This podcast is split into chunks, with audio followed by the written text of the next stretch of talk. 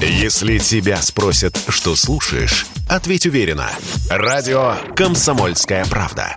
Ведь Радио КП – это самые оперативные и проверенные новости.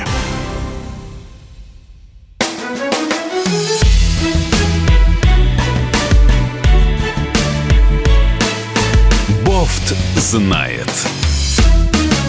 Здравствуйте, друзья. В студии радио «Комсомольская правда» Иван Панкин. На связи по скайпу Георгий Бофт, известный российский журналист и политолог. Георгий Георгиевич, здравствуйте. Здравствуйте, Иван. Возможно ли прямое столкновение с НАТО? Мы с вами уже частично касались этой темы, но тут пришла новость. Новость такая. НАТО вдвое нарастила силы Восточной Сибири. Теперь, по сути, как многие журналисты считают, готовится к войне. Об этом, то есть также считает, э, заявил заместитель начальника Генерального штаба Вооруженных сил Беларуси Руслан Косыгин. Сейчас там на границе находится 37,5 тысяч военных, из них почти 25 тысяч в Польше и странах Балтии. Ну что, будем воевать с НАТО? Ну, я не исключаю такого, такой вероятности. Э, кроме того, я хочу поправить э, белорус, белорусского генерала. Э, численность натовских войск не национальных, а которые прикомандированы, она увеличилась не в два раза, а примерно в 10 по сравнению с концом прошлого года. Потому что на конец прошлого года, насколько я помню, от двух до четырех тысяч натовских военных, опять же, не национальных, то есть не, не поляков, например, не польской армии, находились в Восточной Европе. А, а сейчас их там под 40 тысяч. Поэтому увеличение, оно вот такое, собственно говоря. Это стало результатом э, нынешней эскалации в виде военных действий. А, так что э, по той логике, что если в каком-то э, районе мира начинает скапливаться большое количество войск, то это неспроста и рано или поздно эти войска они могут вступить в действие. Тем более, что эскалация она продолжается. И более того, война идет по нарастающей, поскольку НАТО а, приняло принципиальное решение в самом конце апреля а, на съезде там, 40 министров обороны, не только натовских стран, о том, чтобы поставлять Украине а, ударные тяжелые вооружения. В США принят закон о Ленд-Лизе, на 30 миллиардов долларов. Соответственно, все это потечет на Украину и будет задействовано. А, соответственно, а, делается это с одной целью – переломить ход военных действий в пользу того, как, как это видят на Западе, чтобы добиться не, не просто, так сказать, сопротивления Украины, а добиться ее военной победы вряд ли российская Минобороны смирится с таким сценарием. Поэтому оно может принять решение изменить характер военных действий и начать наносить удары по натовским конвоям, чтобы оружие не попало на э, восточный или там западный, соответственно, для нас фронт. Уже частичное изменение тактики военных действий уже произошло. Потому что раньше, я не помню, например, чтобы российские военные наносили удары по э, тяговым подстанциям железнодорожным. А сейчас они наносятся. И уже десяток таких тяговых подстанций были выведены э, из э, строя ракетными бомбовыми, ракетно-бомбовыми ударами. Зачем? С тем, чтобы, значит, поскольку 90% перевозок по украинским железным дорогам производится на электрической тяге, с тем, чтобы сорвать эти перевозки. А, значит, э, следующая стадия – это может быть нанесение ударов уже по э, самим железнодорожным составам. А, следующий этап – это огонь на поражение, скажем, вот допустим, да, американских военных самолетов, которыми доставляют оружие до Киева там, или до Львова, как только они пересекают границу Украины, соответственно, может быть принято решение бить на поражение. А, согласимся, что это уже следующий этап эскалации, который может быть воспринят НАТО как повод для начала войны. Скажите, пожалуйста, а так разнятся данные, которые приводит э, генерал, ну, замначальника Генерального штаба Вооруженных сил Беларуси Наверное, у нас Косыгин? источники Наверное, у нас разные источники информации. Э, я, когда говорил о трех-четырех э, тысячах э, военных НАТО, я пользовался западными масс-медиа, открытыми источниками. А чем пользовался он, я не знаю. Вот. Я не оспариваю его цифру, когда он говорит, что по 40 тысяч сейчас находится. Но в конце 2021 года о 40 тысячах и речи не, не шло. Там речь шла о том, чтобы довести численность натовских сил до 5 тысяч. Ну, вот, то есть, сейчас по вашим источникам там находится значительно больше, я правильно понял? Цифру Нет, может? Находится столько, находится столько, сколько он сказал, под 40 тысяч. С этим я согласен. Я просто говорю, что в конце прошлого года их было не э, в два раза меньше, не 15 тысяч, как он, или не 20 тысяч, как он утверждает, а их было там меньше пяти. Мы с вами люди решительные, Георгий Георгиевич. Не я знаю. вот о чем хочу тогда спросить. Слушайте, но все-таки вот эти конвои натовские, которые заезжают на территорию Украины, они все-таки везут оружие, которым убивают э, российских военных. А почему бы все-таки, ну мы же знаем, по каким дорогам эти конвои двигаются, почему не наносить по ним удары? Вы всерьез считаете, что, или не вы, или вот даже не знаю как, вы верите в то, что НАТО в наглую заходя на Украину, когда мы э, разбираемся друг с другом, оно, она будет вмешиваться в наш конфликт, даже если мы отбомбим там пару грузовиков. А, видите ли, а, если они сочтут, а, что российская армия выдыхается, и что силы ее слабеют, ну вот они вдруг они примут такое решение, то почему бы им не вступить в Э, эту заваруху. Э, ну, очень плохое, конечно, сравнение, но, э, так сказать, сравним с открытием Второго фронта в годы Второй мировой войны. Сначала был Лен-Лиз, а потом был Второй фронт. Когда одна из воюющих сторон, она уже достаточно ослабела под ударами другой воюющей стороны все-таки Красная Армия одержала решающие победы э, в Великой Отечественной, она же Вторая мировая война. Вот, э, поэтому по этой аналогии, которая очень плохая, потому что мы, так сказать, не можем сравнивать э, это все другое, и характер военных действий другой и так далее и тому подобное. Но, тем не менее, вот военная логика, она может быть такой. Ну что ж, я понял ваше мнение. И знаете что, подкину дровишек. Подкину дровишек. Я не далее, как вчера, заходил в телеграм-канал э, к э, Сладкову, Александру Сладкову. Это военкор ВГТРК, то есть телеканал «Россия». Так вот, он задается вопросом, а почему бы России не применить ядерное оружие сейчас? И причем это человек, который знает э, войны, начиная с 90-х. Он еще в Таджикистане, когда там война шла, уже был. Он в Чечне был. Да где только не был Сладков. Представляете, он задается этим вопросом. Аргумент знаете, какой у него? Хороший аргумент, кстати. И он, как человек, который бывает часто на войне, имеет право им задаться. задаться. Так вот, он говорит, вот в 2008 году я когда лежал там в окопах, нас бомбили и чуть не убили. Едва вышли оттуда, говорит я задаюсь вопросом, нас много, мы военные люди, да, мы, вот, собственно, граждане России, это великая держава, у которой есть ядерное оружие. Почему мы должны погибать, если у нас это оружие есть? Как вам этот аргумент, чем парируете? Я считаю, что разговор о начале ядерной войны, э, в принципе, э, мягко говоря, провокационный. Это первый пункт. А второй, я хочу вам привести, э, процитировать аргументацию, которую употребляли Соединенные Штаты, почему они бомбили Нагасаки и Хиросиму. Так вот, аргументация Соединенных Штатов, которую мы всегда осуждали. Э, Советский Союз осуждал, и Россия осуждала. Так вот, эта аргументация состояла в том, что бомбардировка Хиросимы и Нагасаки была сделана в гуманитарных целях для того, чтобы сократить потери американской армии. Мы теперь такую аргументацию будем употреблять, да? Это, Начало был, ядер... это вопрос для обсуждения, Георгиевич, а не предложение. Да и кто мы ну, такие, вот чтобы я, предлагать? Я, я, дальше, я дальше и рассуждаю. Мы все-таки а, раньше уже исходили из того, и Э, руководители Советского Союза и российские руководители не раз говорили, что в ядерной войне не может быть победителя. И что начало ядерной войны – это начало всемирного апокалипсиса, который кончится гибелью а, человеческой цивилизации. А, если корреспондент в ГТРК зовет нас к гибели человеческой цивилизации, то я с ним не согласен. Ну, слушайте, все-таки он имеет право на свое мнение, как человек, который на войнах бывает. Мы с вами там не ну, бываем. Я тоже, а я, а я имею право, а если человек не бывает на войнах, он не имеет права на свое мнение?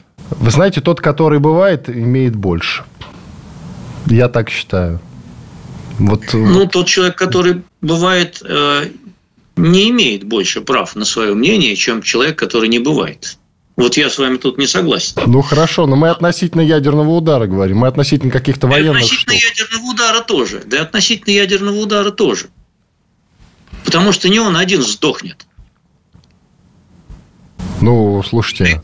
А еще нет. много миллионов людей. Вообще-то не обязательно, что с нами что-то случится. У нас вообще-то хороший щит, насколько я знаю. Я по вашему лицу вижу, что мой аргумент не понравился. А вы знаете, что а, если этот щит будет задействован в полной мере над Москвой, то от Москвы ничего не останется. Это почему? У нас поскольку 30 секунд, она, растолкуйте. Поскольку, поскольку она погибнет не от того, что на нее упадут э, баллистические ядерные ракеты, а от того, что они будут перехвачены э, и, э, значит, сбиты. А, и вот то, что будет сбито и перехвачено, ну вот видели, когда перехватывают точку У, она падает в толпу, и там погибают люди. А тут будет сбита ядерная бомба, которая тоже упадет э, куда-то там или взорвется в воздухе и заразит все вокруг. Ну и вот посчитайте дальше, что останется от этого места. Иван Панкин и Георгий Бофт, ведущий российский журналист и политолог. Делаем перерыв, после этого продолжим. Радио «Комсомольская правда». Мы быстрее телеграм-каналов.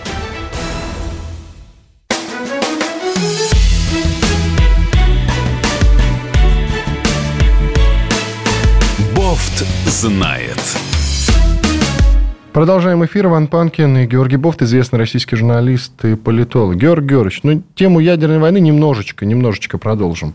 Тут просто Александр Лукашенко дал интервью о США Пресс и сказал, что Владимир Путин не стремится к прямому противостоянию с НАТО. Мы с вами об этом начали говорить в начале первой части. Вот цитата Лукашенко. «Скорее всего, Путин не хочет глобальной конфронтации с НАТО. Используйте это. Используйте это и сделайте все, чтобы этого не произошло. В противном случае, даже если Путин этого не захочет, военные отреагируют. А какова вероятность того, Георгий Георгиевич, что действительно в какой-то момент военные, особенно те люди, которые воюют в составе народной милиции ДНР, действительно, э, скажем так, пренебрегут приказами? Скажем так. У них что есть? У них есть доступ к ядерному оружию разве? Нет, ну к другим вооружениям есть. Причем тут ядерное оружие? До ядерного оружия еще не дошел. Лукашенко о нем высказался. А, вы знаете, а, мне кажется, что мы сейчас э, впадаем в э, то, что называется э, политические спекуляции, которые, так сказать, вы призываете спекулировать на тему, что будет, если российская армия и ее отдельные подразделения в виде народной милиции ЛНР, ДНР, скажем так, выйдут из повиновения. Я, честно говоря, не готов впускаться в такие спекуляции, поскольку э, мне кажется, что э, э, командование российских вооруженных сил владеет ситуацией и э, способно э, отдавать и, и отчет своим действиям, и э, контролировать э, ход военных действий. А, а иное все, оно начинается, оно уже, э, так сказать, э, грозит вползанием в такой хаос и кошмар, который, честно говоря, не хочется рассматривать пока. Ну что ж, хорошо. Но на самом деле я и хотел от вас это услышать. А вы все за какие-то провокации принимаете почему-то, Георгий Георгиевич. А Лукашенко также назвал недопустимым применение ядерного оружия как раз. Недопустимо вообще. Я, Прямая цитата. Я согласен. Я, я согласен с Лукашенко. Вот, более того, примерно теми же словами говорил недавно э, э министр Лавров вот. А, и более того, ранее, когда еще Путин созванивался с Байденом, а, они тоже говорили о том, что в ядерной войне не может быть победителя. Поэтому все вот те, а, значит, псы войны, которые любят рассуждать так в суе, побывав даже на линии фронта, о том, что а давайте-ка шандарахнем ядерной бомбой куда-нибудь, они, мне кажется, людьми, которые являются поджигателями войны, а вовсе не миротворцами. Есть еще интересная цитата от Лукашенко, которую тоже хотел с вами обсудить. «Э, Наш земной шар, сказал Лукашенко, с орбиты может сорвать, и мы улетим неизвестно куда. если вы знакомы с законами физики вот, в такой плоскости, может, растолкуйте, а действительно это возможно, чтобы земной шар с орбиты сорвало, и мы улетим неизвестно мне кажется, куда? Мне кажется, что вместо вот этой э, обтекаемой вежливой фразы «улетим неизвестно куда», есть э, такое расхожее русское выражение, которое, к сожалению, нельзя употребить в эфире, куда мы улетим. Ну хорошо, ладно.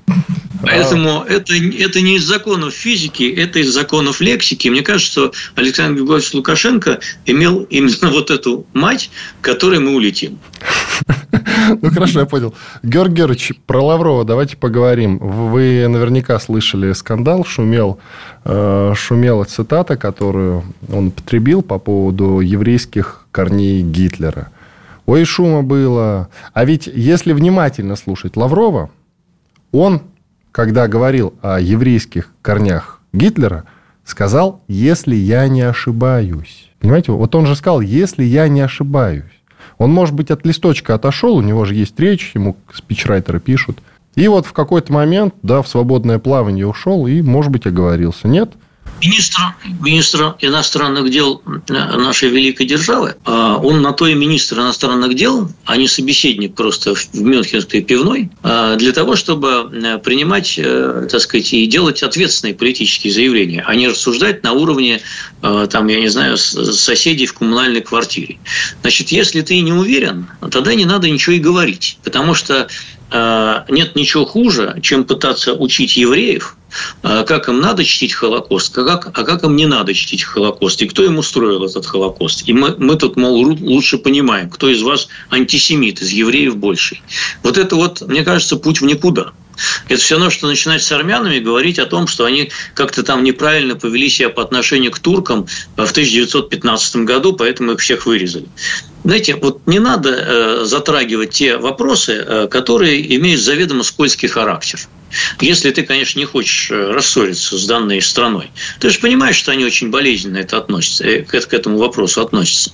И э, как образованный человек ты не можешь не знать, что значит, теория о еврействе Гитлера абсолютный фейк, который придуман известным человеком, генерал-губернатором оккупированной Польши Франком, который был казнен по приговору Нюрнбергского трибунала. Зачем повторять версию человека, который был казнен по приговору Нюрнбергского трибунала? С какой целью? Вот. А если уже, так сказать, как ну, в полемически бывает, и я говорю глупости, и вы говорите глупости, и все говорят глупости. Ничего страшного нет в том, чтобы просто как-то извиниться, сказать, что не так поняли, мол, э, вообще, так сказать, действительно версия какая-то, э, э, ну, полемическая там и так далее и тому подобное. Есть же формы э, да? А вместо этого, значит, наши другие политики начинают лезть в бутылку и настаивать на э, том, что там э, есть евреи, нацисты. Вот к чему это все сейчас?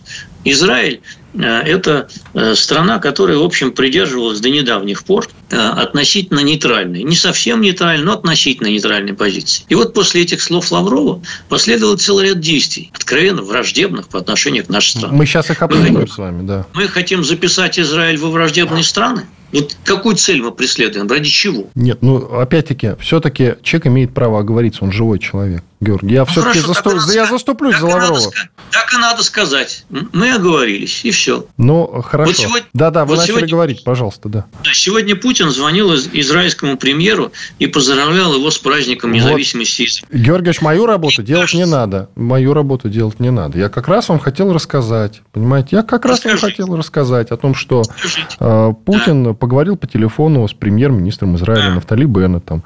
Путин поздравил израильского политика с Днем независимости, действительно. А сейчас, вы знаете, лента новостей пестрит какими заголовками? Знаете, нет? Какие? Какие? Что Владимир Путин извинился перед премьер-министром Израиля Нафтали Беннетом за слова а, министра иностранных дел Лаврова о том, что самые ярые антисемиты, как правило, евреи. Мне кажется, что э, этого нет на кремлевской распечатке разговора, во-первых. А во-вторых, я думаю, что по форме вот даже если это и, и, и не было формально сказано, по форме вот этот звонок и был призван дезавуировать а, резкие слова, может быть, невольно вылетевшие из уст Лаврова, а, чрезвычайно напряженного и уже, наверное, и крайне уставшего человека. Вот, а, и Путин, в общем, тем самым исправил вот это вот, скажем так, недоразумение. И этот звонок был направлен именно на это. это. Собственно, вот я э, в этом... Были там формальные извинения или не были, мы не знаем. Но по сути разговора это было именно так. Сгладить, дезавуировать и, и в общем, как-то забыть. Могу привести схожий пример. Тут этого германского президента Штайнмайера на Украине, значит, ну, только что не облили дерьмо. Вот, э, за то, что он там якобы был пророссийский и так далее и тому подобное. После этого состоялись телефон, и после этого Шольц, Шольц отказался ехать э, в Киев. После этого провели телефонный разговор. Зеленский позвонил Стаймайеру. И они договорились, вот это все в прошлом, забыли, все, заиграли. Это нормально. Понимаете?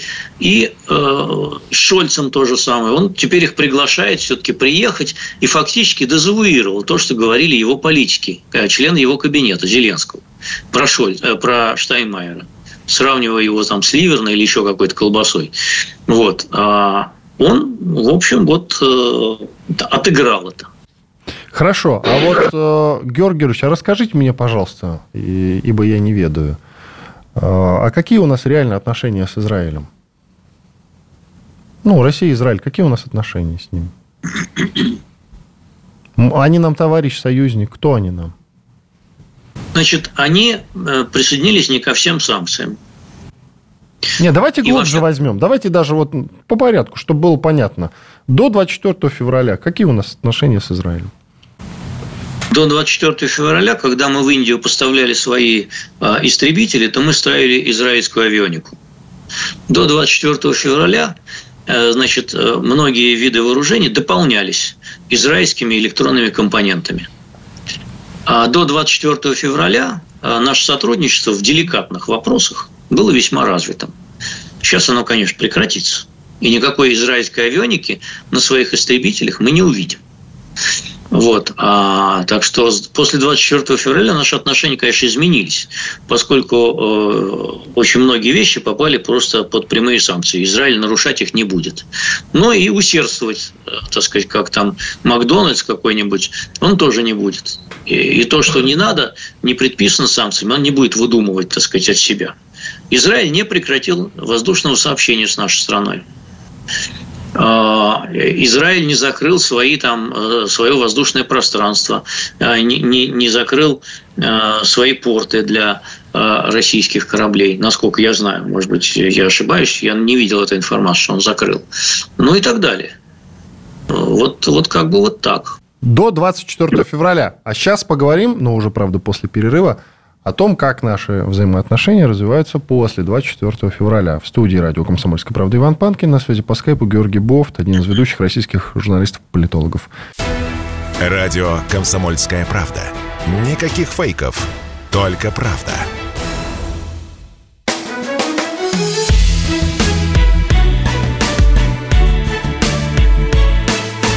Бофт знает студии радио «Комсомольская правда» по-прежнему Иван Панкин и по-прежнему на связи по скайпу Георгий Бофт, известный российский журналист и политолог. Георгий Георгиевич, а давайте продолжим разговор про Израиль. Хотя тема, конечно, токсичная, потому что Израиль и израильтяне, да и евреи вообще люди обидчивые. Но, тем не менее, мы с вами постараемся так, чтобы никого не обидеть, а поговорить о взаимоотношениях э, России и Израиля. Вот мы с вами начали обсуждать и проговорили о том, как мы с ними дружили до 24 февраля. А теперь после. И выясняется, что вот вы говорите, что они не ко всем санкциям присоединились. И вот это вот все. Но мы-то помним, что э, с Соединенными Штатами Америки у них отношения значительно более э, дружественные, чем с нами. Но это понятно. Еще при Трампе был признан Иерусалим, кажется, столица Израиля, да, что вызвало, конечно, в арабском мире большое негодование. Ну и далее, они поставляют, э, хоть и малое количество, но поставляют вооружение а, в, в на Украину.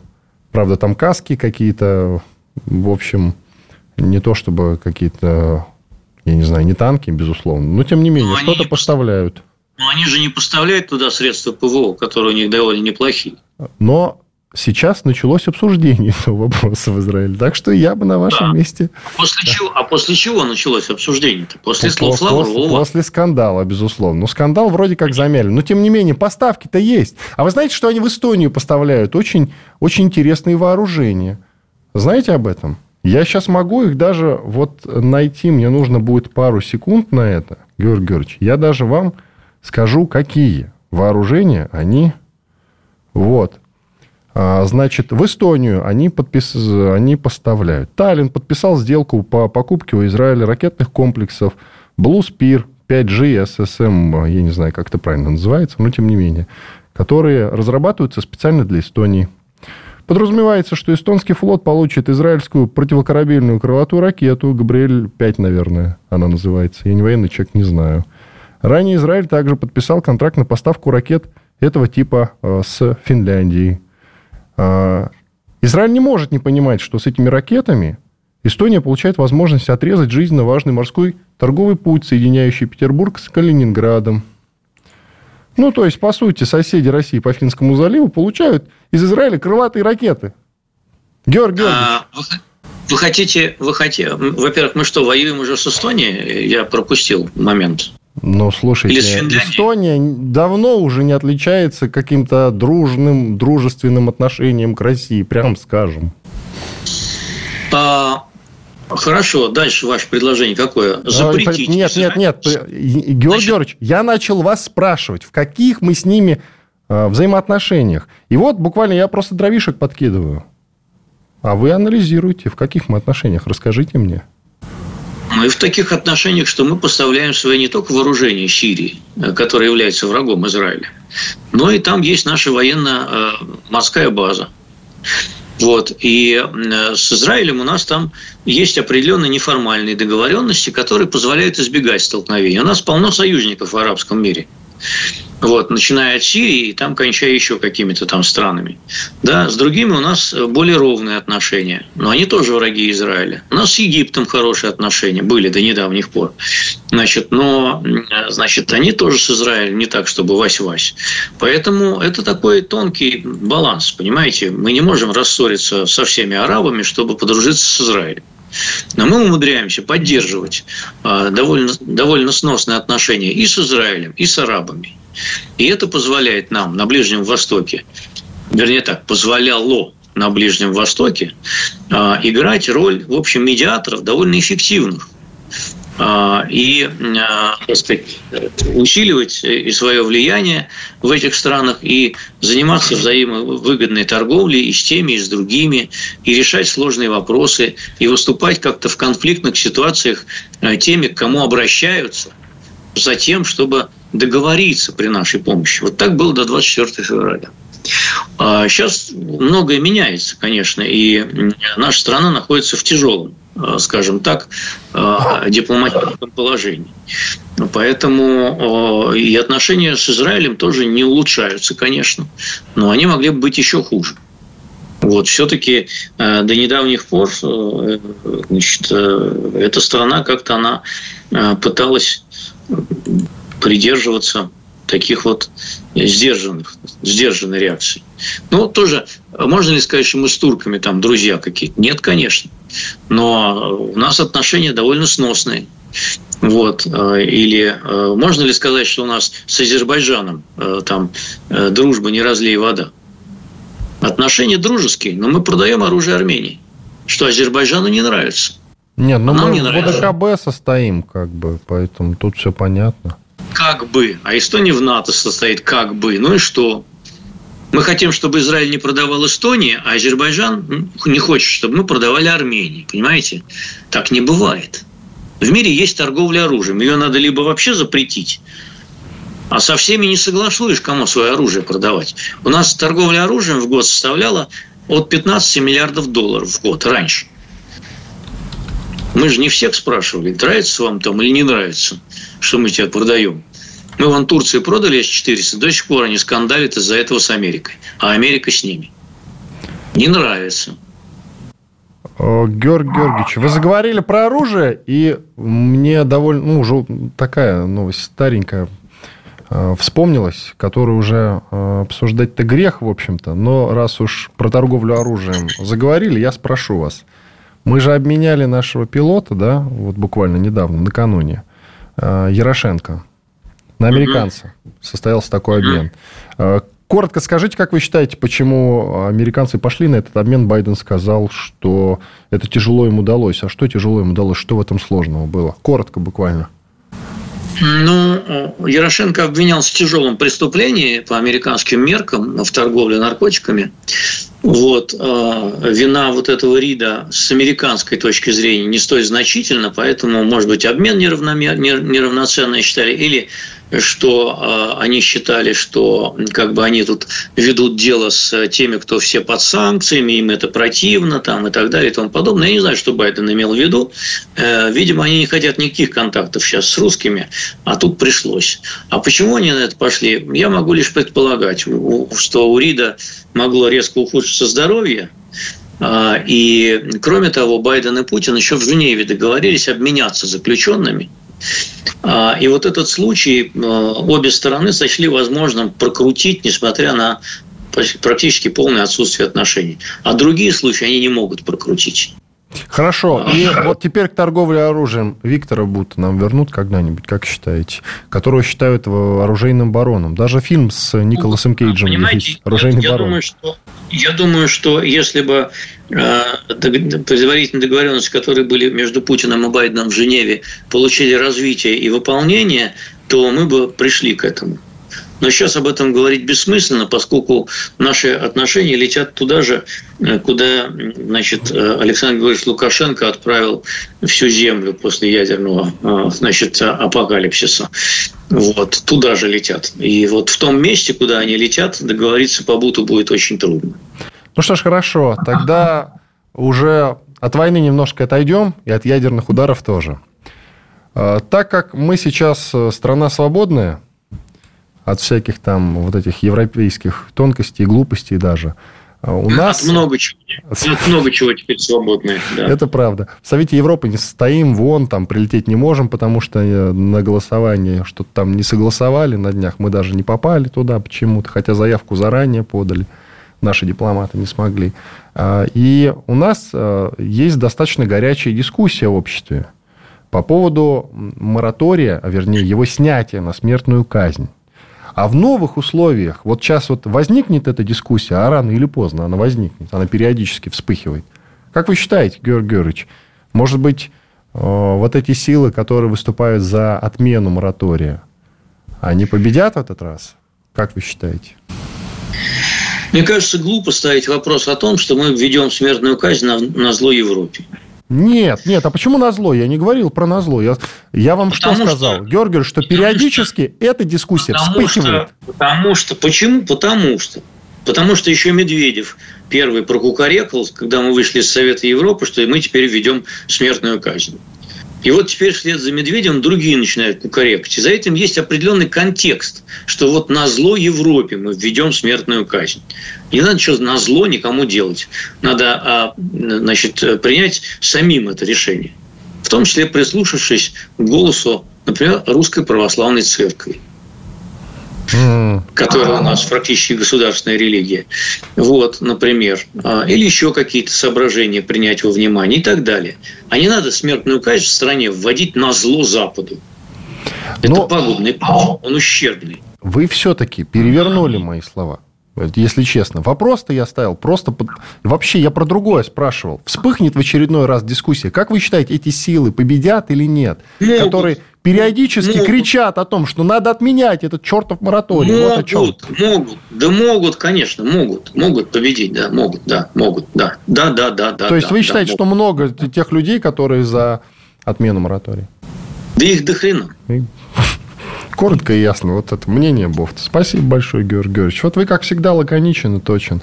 Благодарю вас. Давайте сделаем паузу, передохнем немножко. После перерыва вернемся к этому, не только этому разговору. Иван Панкин и Георгий Бофт, известный российский журналист и политолог. Делаем двухминутную паузу. После этого продолжим.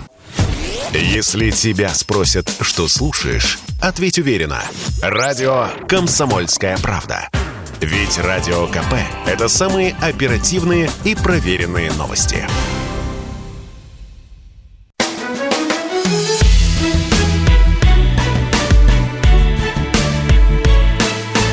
Бофт знает. Иван Панкин и Георгий Бофт, известный российский журналист и политолог. Мы продолжаем. Георгий Георгиевич, вот мы с вами начали говорить про вероятное снятие моратория на смертную казнь в новых условиях. Но если опять вспыхнет дискуссия, конечно же, опять заговорят об этом. Ну да ладно. А какие еще дискуссии, вот кроме такой, могут э, вспыхнуть с учетом вот того, что мы как бы в новом мире сейчас живем? Как вы считаете? Вот на вскидку, что вам в голову приходит? На вскидку мне приходят какие-нибудь политические репрессии, ничего другого мне в голову не приходит. Вот чего злой-то такой сегодня? Какие еще репрессии? О чем вы говорите, Георгий? Зачем? Ну, а как еще? Все оппозиционные каналы закрыты уже. Все иноагентами признаны. Все, кто должен был все уже признаны. Ну, во-первых, Невзоров в розыске, все, забудьте. Нет пределов репрессий. совершенства. Нет пределов совершенства. Нету. Это Нет. уже какая-то скрытая злая ирония от вас исходит. А я серьезно. Почему? А я Почему? серьезно. Ну, во-первых, вот давайте так. А вы согласны или не согласны, конечно же, скорее всего, с тем, что МВД а, объявило в розыск Невзорова? Александра, журналиста известного? Э, в России принят закон, так сказать, о военной цензуре в военное время. Значит, можно как угодно к этому относиться, вот, но такой закон существует. Вот, и, значит, МВД считает, что э, Невзоров этот закон нарушил. Все. Точка. Значит, этот закон не признан неконституционным. Он действует на территории нашей страны. Нравится он кому-то, не нравится. Такова политическая ситуация на сегодня. А что, что мне сказать? Мне вообще не нравится принцип занесения людей в иноагенты. Это мне напоминает э, вот эту самую шестиконечную желтую звезду на спину, как ставили раньше. Я с вами ну, по поводу иноагентов согласен. У нас с вами неоднократно была эта дискуссия в эфире. Да, действительно, это немного странно, но не относительно всех. Например, «Радио Свободы» по делам,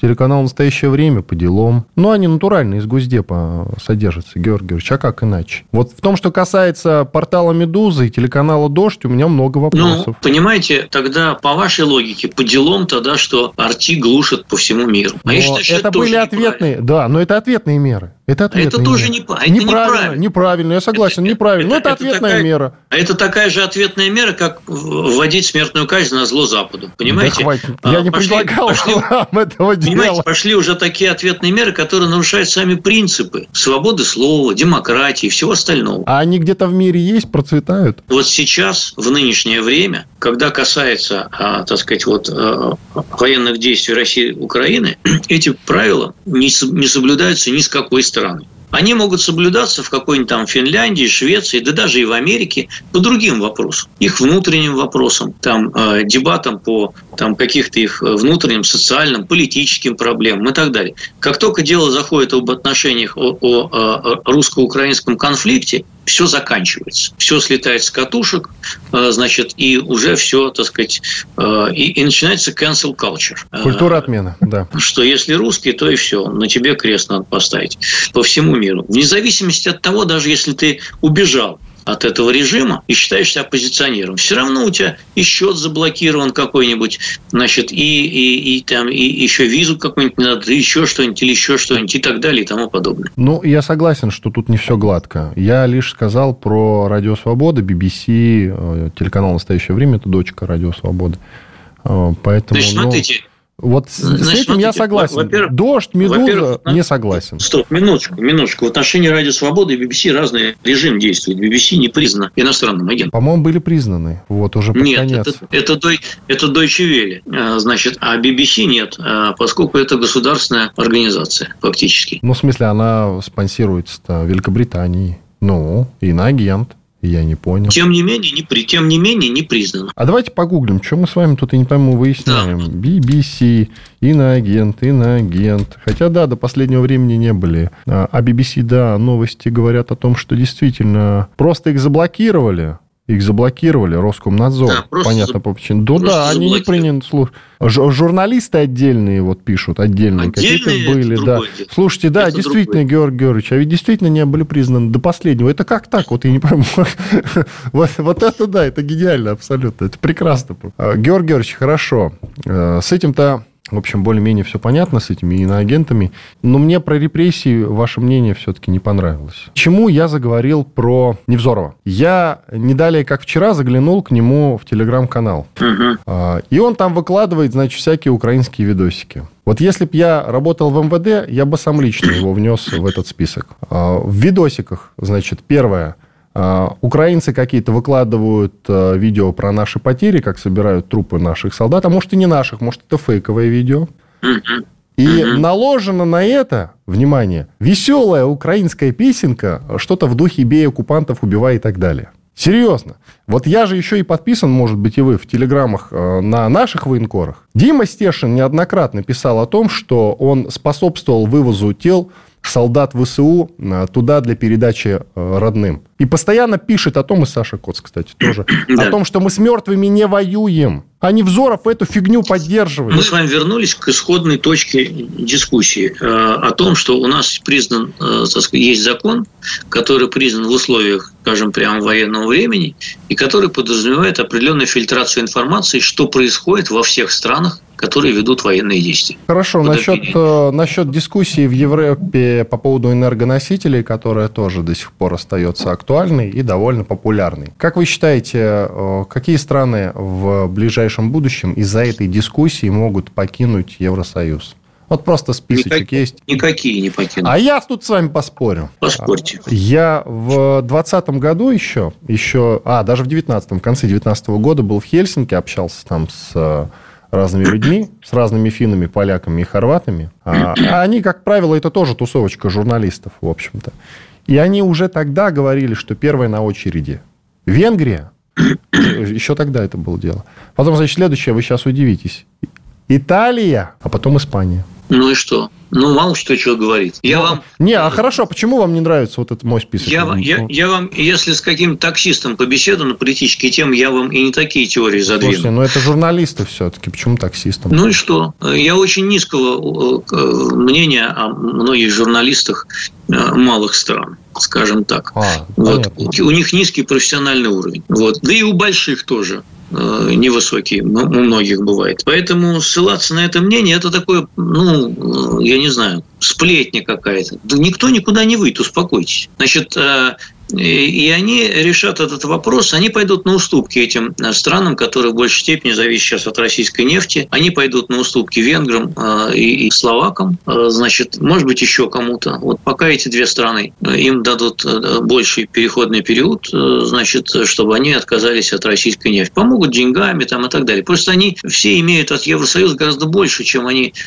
потеряют от того, что им придется перестраивать. Они выпросят еще каких-нибудь грантов по то, чтобы перестроить свой НПЗ а, э, с переработки э, российской нефти э, типа Юрлс на другую нефть, потому что это потребует перестройки. НПЗ Словакии уже криком кричат об этом. И просят себе переходный период до 2025 года, между прочим. Вот. Венгры, которые зависят от российской нефти, как сейчас помню, на 58%, тоже кричат довольно громко, хотя есть чехи, которые зависят на 80%. А они кричат тише политические отношения разные. Чехи более э, ненавистны сейчас по отношению к России, чем венгры. В силу политических причин. Тут еще политика замешана. Вот. Но я вас уверяю, что э, венгры выторгуют себе какую-нибудь помощь специальную, целевую, еще что-нибудь, еще что-нибудь. А Евросоюз не развалится. А он сейчас еще сильнее сплотился Э, перед лицом, как он считает, угрозы вот, э, русской. Поэтому вот это их цементирует довольно сильно. Мы тут им помогли сплотиться. Хорошо, Георгий Георгиевич, опять-таки, обращаясь э, к журналистам малых стран, Накануне друзья хорваты мне прислали новость с хорватского код-сайта, не желтого подписали, на котором была новость о том, что Путин объявит э, мобилизацию 9 мая. Я рассмеялся на это, потом еще и Песков опроверг. Потом... Но, в принципе, в... как вы к теме мобилизации относитесь? Она вероятна или нет? Значит, с перспективой, допустим, да? К ней Стрелков все время призывает. Да, Стрелков Значит, призывает, это э, правда. Во-первых, во-первых, вот со всех точек зрения объявлять о мобилизации 9 мая – это не лучший день. А, ни с какой, ни с какой точки зрения. Да, я, я то же самое сказал. Во-вторых, во-вторых, значит, ни 9, ни 10, ни 11 мая объявлять о мобилизации тоже нехорошо, потому что объявление о мобилизации будет означать косвенное признание того, что военная спецоперация не очень успешна, мягко говоря. Поэтому, э, поскольку у российского политического руководства на сегодня нет такого мнения, насколько мы знаем, что она не успешна, а говорят, что она идет по плану, вот, то, соответственно, э, исходя из этих слов, э, вот, объявление мобилизации будет противоречить утверждениям о том, что она идет по плану. А, кроме того, мне кажется, что вот само по себе громогласное объявление о всеобщей мобилизации, когда враг, в общем, не перешел границы Российской Федерации, скажем так, оно на, на уровне массового сознания будет воспринято, может быть, не совсем восторженно, я бы так сказал, мягко, мягко сказал. И, и кроме того, с чисто военной точки зрения, это уж пусть э, значит, военные корреспонденты подтвердят, а, вот прибытие на фронт огромного количества необученных, необстрелянных призывников сильно э, портит, э, как бы мешает карты профессиональным военным. И плюс э, насчет косвенного или некосвенного призвания, просто подытожу признание о том, что операция якобы идет не очень успешно, мы ограниченной группой войск воюем против 40 миллионного государства. Ну ладно, это просто так сказать, э, в тему. Иван Панкин и Георгий Бофт были здесь, остались очень довольны. Всего доброго, до свидания. До свидания. Бофт знает.